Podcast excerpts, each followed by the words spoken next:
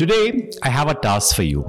I want you to imagine being in a relationship with someone you didn't love, someone you found to be extremely imperfect, valueless, and not good enough.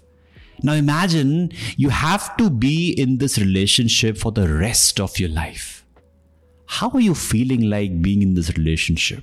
That relationship will affect your thoughts, your behavior, and your everyday life, right? Now imagine that the person you are in a relationship with is no one else but you yourself. How are you feeling now? Do you have a healthy relationship with yourself? In this podcast, I, Devas, will share my thoughts. That is, detox to detoxify your life. I'm going to throw light on thought provoking questions that surround us, you and I.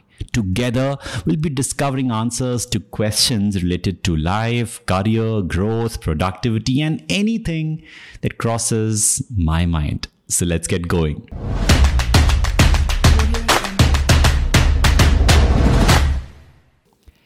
In today's episode, we will discuss how you can improve your relationship with yourself.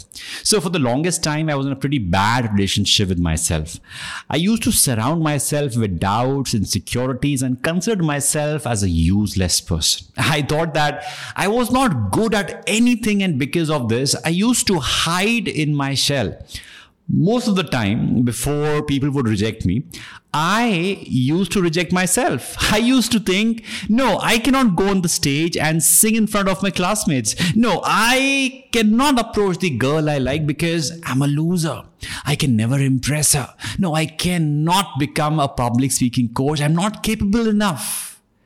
It took me a long time to accept myself and find beauty in my own reflection. And it takes daily work to work on this. I spent many years doing things I didn't believe in or that didn't connect with my inner principles.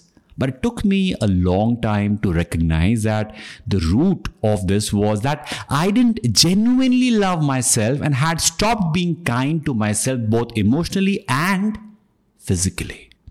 Most of us have been trained to believe that in order to get the appropriate career, the right companion, or whatever it is that we're looking for, we must follow someone else's rules or fit into a set box. Of course, we are all unique and we must all accept and truly appreciate our differences and you know that understanding how to be happy with who you are doesn't come overnight Yes, I think daily practice is paramount to starting to shift our mindset. Today, I'll be sharing some ways through which you can maintain a healthy relationship with yourself, right?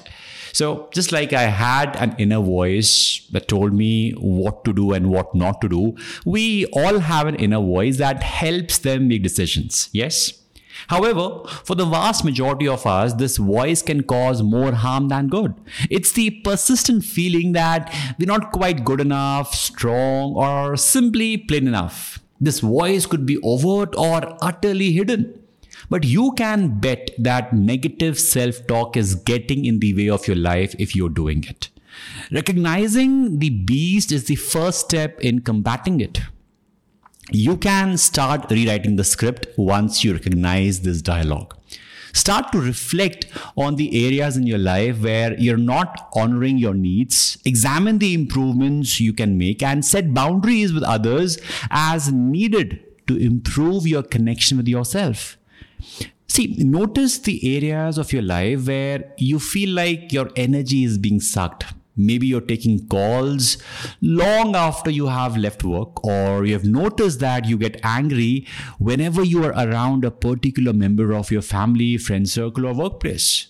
You will establish faith in yourself and increase your self compassion when you consider how you can keep a check on your needs and also take action in these areas. I've seen that when I take time out of my busy schedule, and do things for myself, I feel happy. Be it practicing silence, taking care of my health, or a 30 minute yoga session. I've realized that self care, when done properly, can be a remedy to feeling distant from yourself. Self care entails thinking about how you can look after yourself and recharge before you run out of energy. It's a method that connects you to yourself and restores you. Self care can involve soothing activities as well as energy saving actions like not replying to work emails after a particular hour or declining further projects or requests for your time.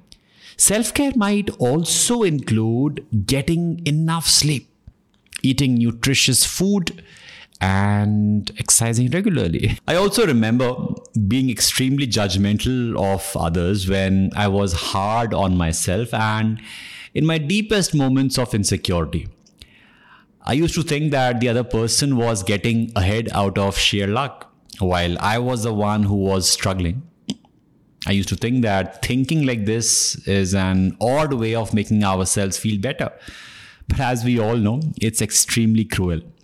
So catch yourself the next time you or those around you are judging the way other people look or behave and refrain from participating in the critical gossip if you find yourself in its company.